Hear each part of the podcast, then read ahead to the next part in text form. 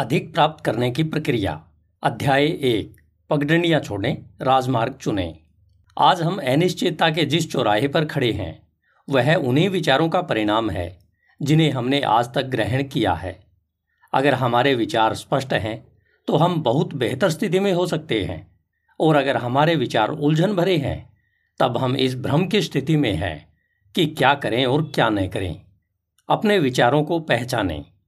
आज अगर हमारे विचार उलझन भरे हैं तो इसमें हमारा दोष कम है और स्कूल प्रणाली का दोष ज़्यादा है, जिसने हमें केवल सामान्य ज्ञान ही सिखाया है। जब भी हम कुछ बड़ा सोचने के लिए प्रेरित हुए, तब हमें सभी ने मिलकर यह पाठ पढ़ाया कि उतने ही पैर पसारो जितनी तुम्हारी चद्दर है। हम इसी तरह की शिक्षा पाकर यह कभी नहीं जान सके कि हमारी चद्दर इतनी छोटी क्यों है। जिसमें हम खुलकर अपनी इच्छा अनुसार पैर नहीं फैला सकते। इस सामान्य ज्ञान वाली शिक्षा से हम कभी भी यह नहीं जान पाए कि अपनी चद्दर को इतना लंबा चौड़ा कैसे किया जाए ताकि फिर कभी इस बारे में न सोचना पड़े कि मुझे अपनी इच्छाओं को चद्दर जितना छोटा करना पड़ेगा। अगर हमें अपनी चद्दर को बड़ा करना है तो इसके लिए सामान्य ज्ञान से काम नहीं चलेगा, क्योंकि सामान्य ज्ञान आपको सरकारी या गैर सरकारी नौकर तो बना सकता है, परंतु यह मालिक नहीं बना सकता।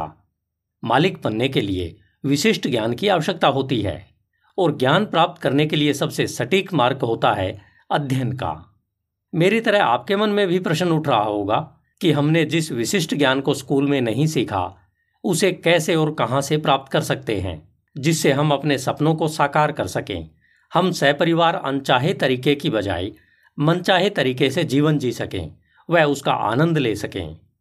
आगे के अध्यायों में हम जानेंगे कि वह कौन सा विशिष्ट ज्ञान है, जिसे सीखकर हम चद्दर के अनुसार नहीं, बल्कि अपनी इच्छा अनुसार जी सकें। क्या पढ़ें, इसे स्पष्टता से समझें। हम सभी बचपन से यह सुनते आए हैं कि हमें स्वाध्याय करना चाहिए, हमें पुस्तकें पढ़नी चाहिए, और यह भी कि पुस्तकें मनुष्य की सच्ची साथी होती हैं। लेकिन क्या वास्तव में हम जो पुस्तकें पढ़ रहे हैं, वे हमारे सपनों को साकार करने में हमारी सहायता करेंगी? क्या वे हमें वह तीव्र मार्ग सुझाएँगी, जो हमें मंजिल तक पहुँचाने में सक्षम हो? सबसे बड़ा सवाल यह है कि क्या हम उनमें से उस विशिष्ट ज्ञान को समझ पाएँगे या नहीं? कभी कभी जो पढ़ा, सुना या देखा जाता है, वह समझ में आया है या नहीं, इस पर भी असमंजस रहता है। हमने एट्टी ट्वेंटी सिद्धांत के बारे में अवश्य सुना या पढ़ा होगा। कई बार यह भी समझ के बाहर का मामला बन जाता है कि इस सिद्धांत को अध्ययन पर कैसे लागू करें। कई बार पुस्तक में लेखक के शब्दों में करोड़ों का विचार होता है, जिसे हम कई बार पढ़ चुके होते हैं। लेकिन इसे समझने में सालों लग जाते हैं, या बहुत बार हम जीवन भर भी उसे नहीं समझ पाते हैं, परंतु कुछ लोग उसी विचार को समझकर करोड़ों बना लेते हैं। क्या हम भविष्य देख सकते हैं?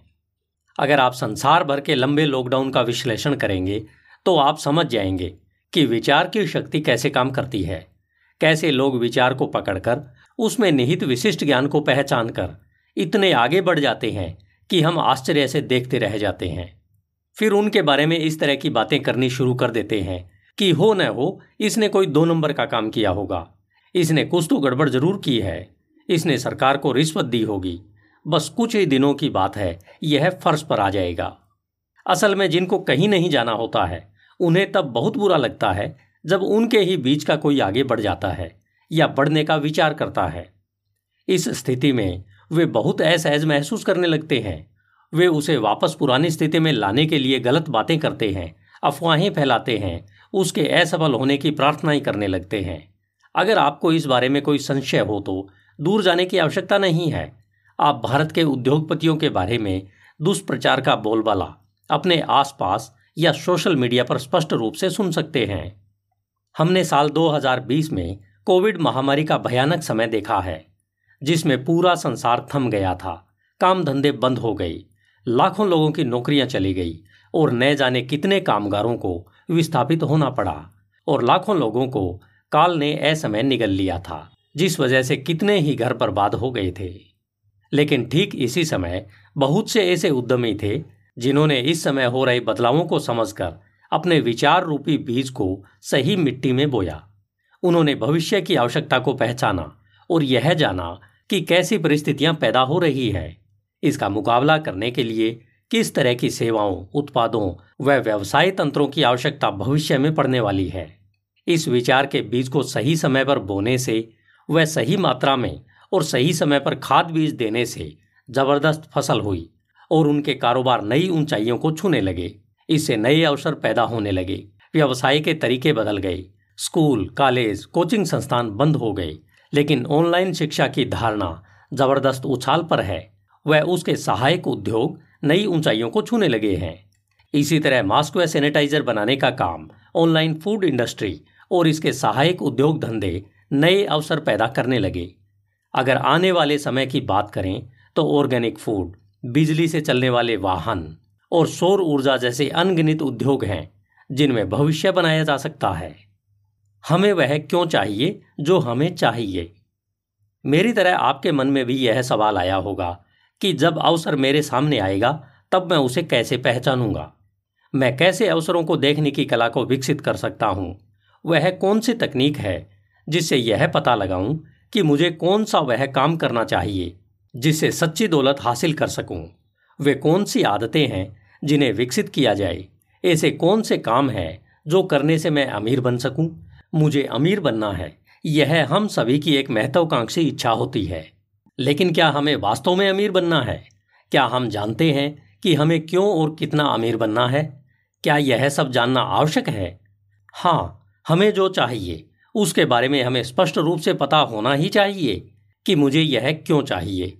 हमारे पास अमीर बनने के कारण लिखित में हो तो सोने पर सुहागा होगा।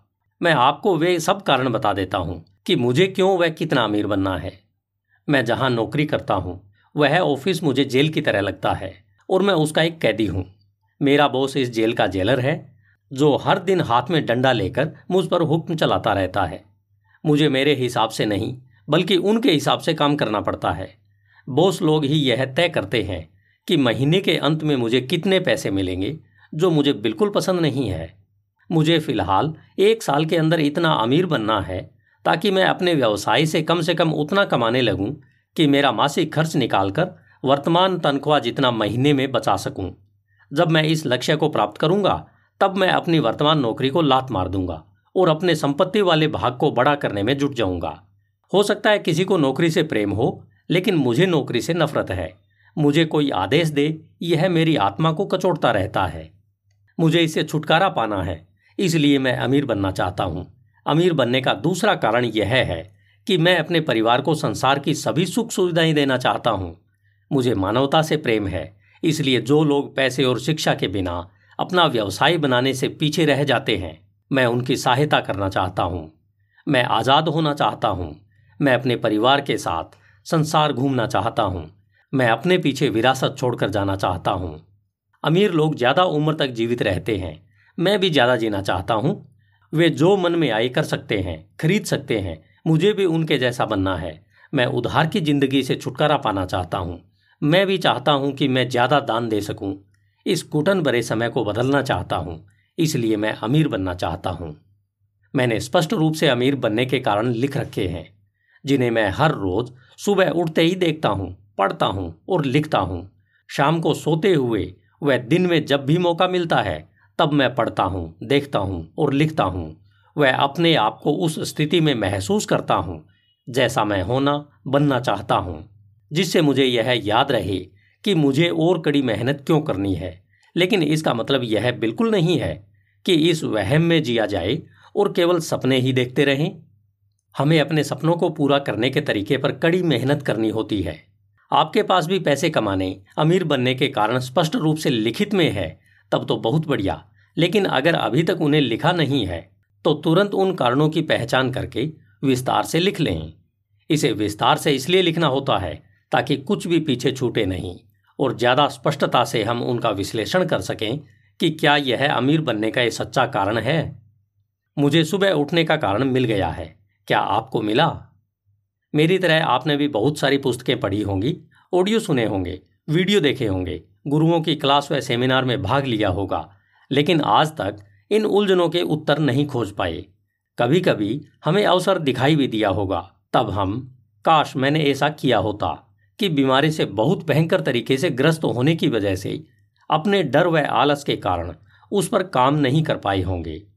लेकिन जब हम यह देखते हैं कि कोई दूसरा इसी विचार से ज़बरदस्त कामयाब हो रहा है, तब अपने आप को कोसते हैं, अपने आप से या कभी कभी अपने दोस्तों को यह कहते हैं कि, काश मैंने तब इसे शुरू किया होता।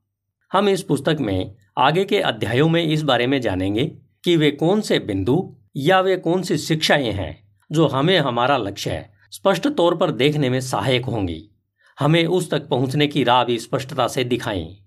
एक बार फ़ोन पर बात करते हुए मेरे मित्र दिलबाग सिंह, जो अवसादग्रस्त लोगों का इलाज करते हैं, उन्होंने कहा था कि अपने लक्ष्य और सपने को केवल हम ही देख सकते हैं।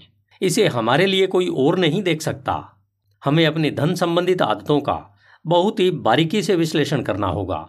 इनके विश्लेषण से हम यह जान सकते हैं कि धन के लिए काम न करके धन से अपने लिए कड़ी मेहनत कैसे करवाई जाए, ताकि हम अमीर बन सकें। अमीर बनने की भावना लगभग हर उस इंसान के मन में होती है, जो आगे बढ़ना चाहता है। अपने परिवार, समाज देश व संसार के लिए कुछ करना चाहता है। लेकिन उसके मन में अगला सबसे बड़ा सवाल यह उठता है कि आखिर कैसे अमीर बना जाए? कौन सा ऐसा काम या व्यवसाय चुना जाए ताकि हम अपने व अपने परिवार के सपनों को साकार कर सकें? शुरुआत कहाँ से की जाए? निवेश कहाँ किया जाए? जिन लोगों के मन में यह सवाल होता है कि मैं अमीर कैसे बन सकता हूँ? कैसे मैं फला वस्तु खरीद सकता हूँ? या वह पद पा सकता हूँ? वही इंसान अमीर बनने की राह पर चल सकता है, क्योंकि वही इस कैसे का हल खोजेगा। संसार के सभी बड़े लोगों ने कहा है कि अमीरी का कोई छोटा रास्ता नहीं है, यह तो एक प्रक्रिया है, और उस प्रक्रिया के हिसाब से जो भी इस राह पर चलेगा, वह अपने सपनों को हकीकत में बदल लेगा। क्या आपने अपना क्यों और कैसे खोज लिया है? स्कूल में हमें जो सीखना था, वह हम नहीं सीख पाए हैं। हम केवल आदेशों पर काम करने वाले बनकर ही रह गए हैं, जिन्होंने शाब्दिक व संख्यात्मक विधाओं के अलावा और भी विधाओं में महारत हासिल की है। वे आज देश और समाज की बेहतर सेवा कर रहे हैं।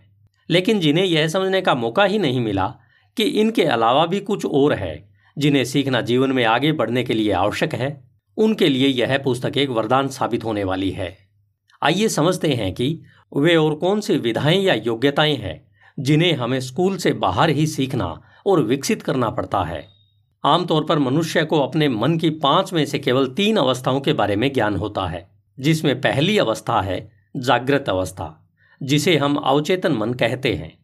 दूसरी है सुसुप्ति स्वपन अवस्था, यानी इसे अति अवचेतन मन कहते हैं। और तीसरी है स्वपन अवस्था, यानी स्वप्निल मन। इनके अलावा मन की दो और अवस्थाएँ होती है, जिसमें पहली है शून्य अवस्था यानी शून्य मन। और दूसरी है लुप्त अवस्था। मन की इससे भी ज़्यादा ज्ञात अवस्थाएँ हो सकती है, लेकिन अभी हमारे लिए इन पाँचों के बारे में जान लेना ही काफ़ी है। हम अपनी जागृत अवस्था में सभी चारों का उपयोग करने का निर्णय लेने में सक्षम है। हम जागृत अवस्था में जिन विचारों को सुनते हैं, देखते या महसूस करते हैं, ये सभी हमारे अवचेतन मन पर अंकित हो जाते हैं। हम अपने अवचेतन मन में अपने सोचने वाली बातों को भी स्टोर करते रहते हैं। हमारे अवचेतन मन में किसी भी काम, अवस्था, काल, समय और परिस्थिति के बारे में छवि होती है। वह हमारे विचारों का ही प्रतिरूप होती है, जिसे हम अपने विचारों के माध्यम से बदल सकते हैं। हमारे जीवन के महान उद्देश्य की पूर्ति के लिए हमें अपने अवचेतन मन की कार्य प्रणाली बदलनी पड़ती है। इस प्रोग्राम को बदलने के लिए हमें अति अवचेतन यानी लुप्त अवस्था यानी हिडन माइंड में प्रवेश करना पड़ता है, जिसका रास्ता मन की शून्य अवस्था यानी ब्लैंक माइंड में से होकर जाता है। शून्य अवस्था में पहुँचने का सबसे आसान और बेहतर मार्ग है अपने आप से प्रश्नवाचक प्रश्न पूछना, जिसके बारे में हम आगे पढ़ेंगे। प्राणायाम और ध्यान करना है। जब हम अपने आप को विचार शून्य अवस्था में पहुँचा लेते हैं, तब हम अपने अति अवचेतन मन यानी लुप्त मन में निष्क्रिय अवस्था में पड़ी हुई प्रतिभा को जागृत कर लेते हैं। जब हम इसकी पहचान कर लेते हैं, तब इसे दोहराव के माध्यम से प्रखर बनाने में लग जाना चाहिए। हमारे पास जितनी विधाएँ और प्रतिभा होती है, हम उनमें से बहुत कम का ही अपने जीवन में उपयोग करते हैं। जैसा ब्रायन ट्रेसी अपनी पुस्तक लक्ष्य में बताते हैं कि इंसान के पास अलग अलग तरह की दस बुद्धियाँ होती है। आपने भगवान श्री कृष्ण के बारे में यह अवश्य सुना या पढ़ा होगा कि वे सोलह कलाओं यानी विधाओं में पारंगत थे। भगवान श्री कृष्ण साधारण व्यक्ति न होकर एक युग पुरुष थे। उनका गीता का ज्ञान समस्त मानव जाति एवं सभी देश काल के लिए पथ प्रदर्शक है। वे जिन विधाओं में पारंगत थे, उन्हें उन्होंने अपने गुरु ऋषि संदीपन के आश्रम में पढ़ाई के दौरान सीखी थी। मनुष्य होने के तौर पर हमारे लिए इन्हें अपने गहरे अति चेतन मन में खोजना बहुत आवश्यक है। जो आपके लिए व्यवहारिक है, उनके बारे में मैं आंशिक रूप से आपके लिए केवल जानकारी हेतु यहाँ लिख रहा हूँ, जो इस प्रकार से है। नंबर एक, धन संपदा। श्री कृष्ण ने अपनी सभी विधाओं में इसे सबसे पहली और सबसे महत्वपूर्ण प्रथम कला के रूप में स्थान दिया है। वे इस स्वर्णिम नियम को भली भांति जानते हैं कि जिसके पास स्वर्ण होता है, वही नियम बनाता है। जिस व्यक्ति को उचित मार्ग से धन संपदा कमाने में महारत हासिल हो जिससे उसके पास अपार धन हो, उसके आत्मिक रूप से भी धनवान होने की पहली बाधा हट जाती है। उसके घर से कोई भी खाली हाथ नहीं जाता, वह प्रथम कला में संपन्न माना जाता है। इसलिए हमें अपने धन संबंधी पूर्वाग्रह, जिनमें इसे बुरा मानना समझा जाता है, उन्हें यहीं पर त्याग देना चाहिए। धन अपने आप में बुरा नहीं है, अगर वह उचित मार्ग से आपके पास आया हो। नंबर दो, अचल संपत्ति। जब इंसान पहली विधा यानी धन कमाने की कला में पारंगत हो जाता है, तब उसको अपने संपत्ति वाले भाग को भरना चाहिए। इसे वे अच्छे से जानते थे कि जिस व्यक्ति के पास इस पृथ्वी का राज भोगने यानी संपत्ति हासिल करने और उसे अपने पास बनाए रखने की क्षमता है, पृथ्वी के एक बड़े भूभाग पर संपत्ति के रूप में जिसका अधिकार है और उस क्षेत्र में रहने वाले जिसकी आज्ञाओं का सहर्ष पालन करते हैं या उसका सम्मान करते हों वह अचल संपत्ति का मालिक होता है। भगवान श्री कृष्ण ने अपनी योग्यता से द्वारकापुरी को बसाया था, इसलिए यह कला भी उनमें मौजूद है। नंबर तीन, यश। जिस इंसान के पास धन कमाने का उचित मार्ग यानी प्रक्रिया होती है, जिससे उसने लोगों के जीवन में मूल्य वृद्धि करके अपने संपत्ति वाले भाग को मज़बूत कर लिया हो, उसका हर तरफ़ मान सम्मान होता है और उसके यश से उसकी कीर्ति चारों दिशाओं में गूंजती है। और लोग उस पर विश्वास करते हैं। तब माना जाता है कि वह तीसरी कला में संपन्न है। भगवान श्री कृष्ण में यह कला भी मौजूद है, इसलिए लोग उनकी सहर्ष जयकार करते हैं। नंबर चार, वाणी की सम्मोहकता, जिसके पास लोक व्यवहार का ज्ञान है और उसकी वाणी में प्रेम की मिठास है, उसमें यह चौथी कला, यानी गुण विद्यमान है। इसके बिना पहले तीनों गुण इंसान में विकसित होने लगभग असंभव है।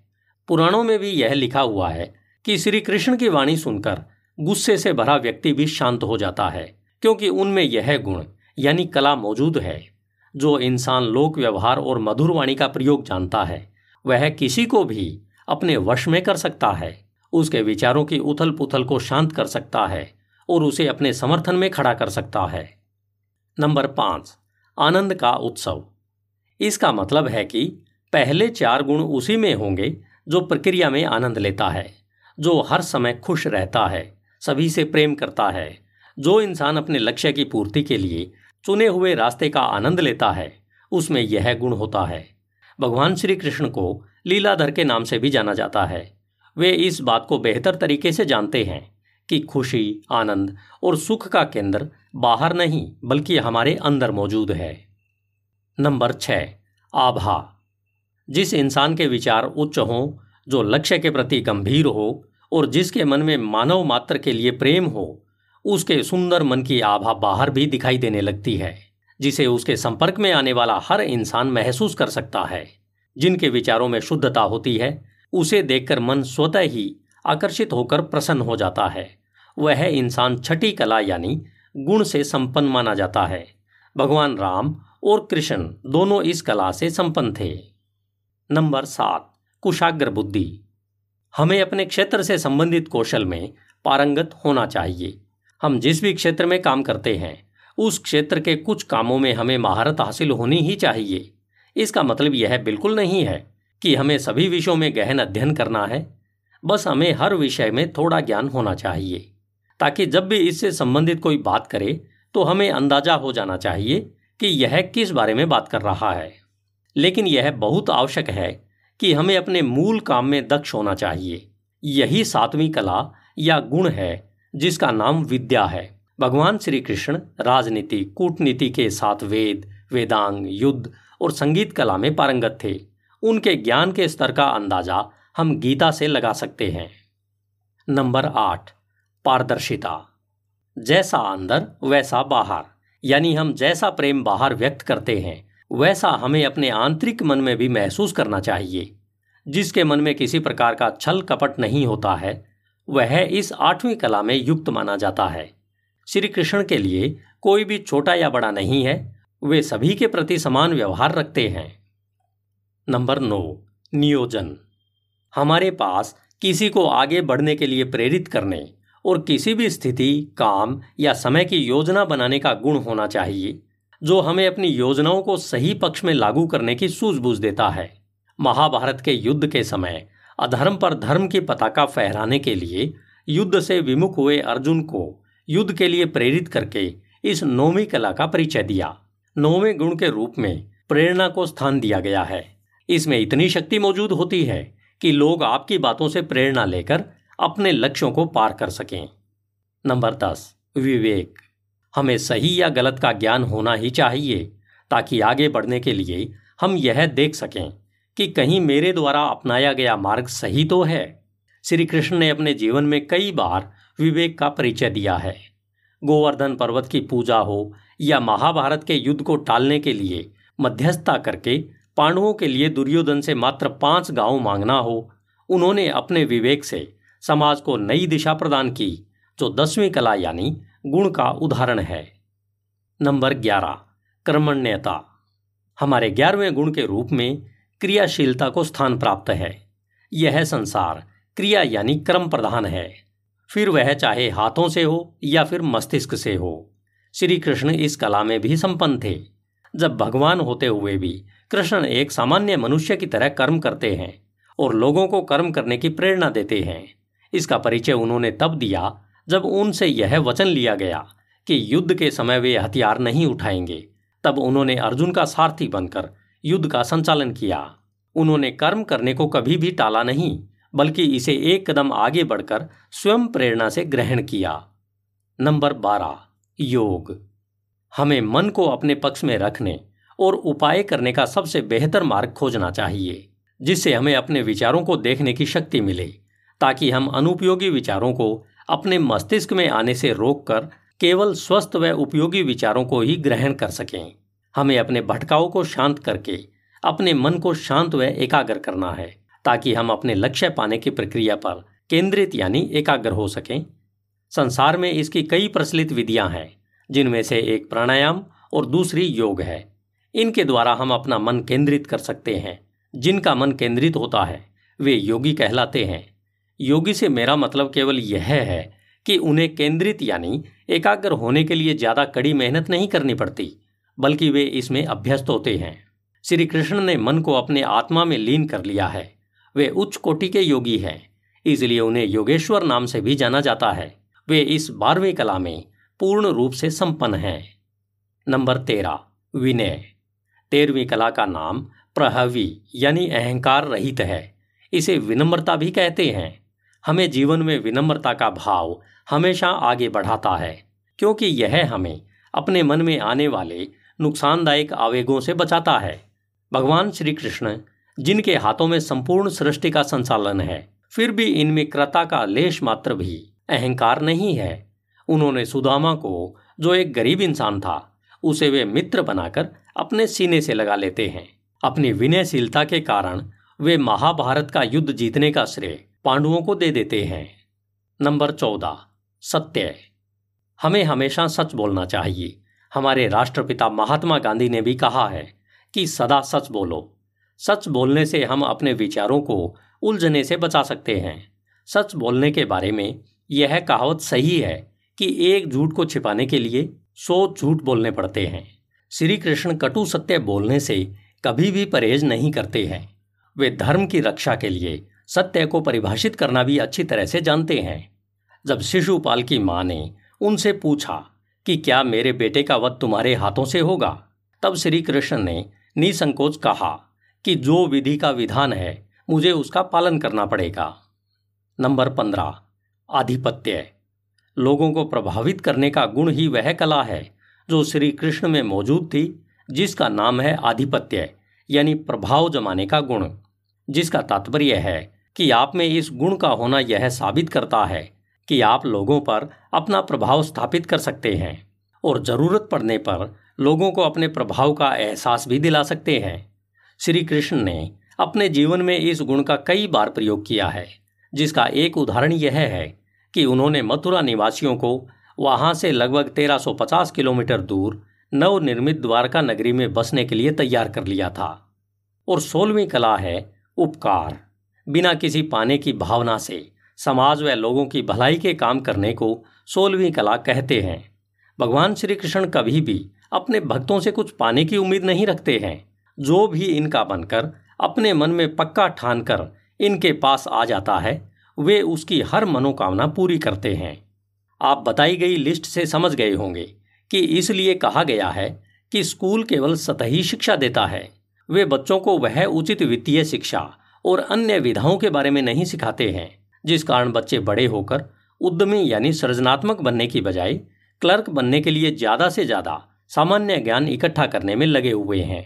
यह हमें तय करना है कि हम क्या बनना चाहते हैं। क्या हमें एक मज़बूत नींव पर एक विशालकाय भवन का निर्माण कार्य शुरू करना है, या फिर एक स्टॉल बनानी है? क्योंकि अगर हमें बुर्ज खलीफा जैसी इमारत खड़ी करनी है तो ज़मीन में गहरी नींव बनानी होगी, और अगर हमें एक खोखा यानी स्टॉल बनाना है तो नींव खोदने की ज़रूरत ही नहीं है। जब भी हमें एक मज़बूत और सुंदर इमारत बनानी होती है, तब उसका ब्लूप्रिंट अपने दिमाग से कागज़ पर बनाना शुरू कर दें। जैसा ब्रायन ट्रेसी कहते हैं कि हमें कागज़ पर सोचना शुरू कर देना चाहिए। हमारे पास सपनों की एक चैन होती है। हमें सबसे पहले यह जानना है कि उन्हें साकार करने के लिए कौन सी प्रणाली अपनानी चाहिए और कार्य योजना कैसे बनाई जाए। अगले अध्याय में हम इस बारे में विस्तार से सीखेंगे। धन्यवाद। Hindi audio book dot com. आपका दिन शुभ हो।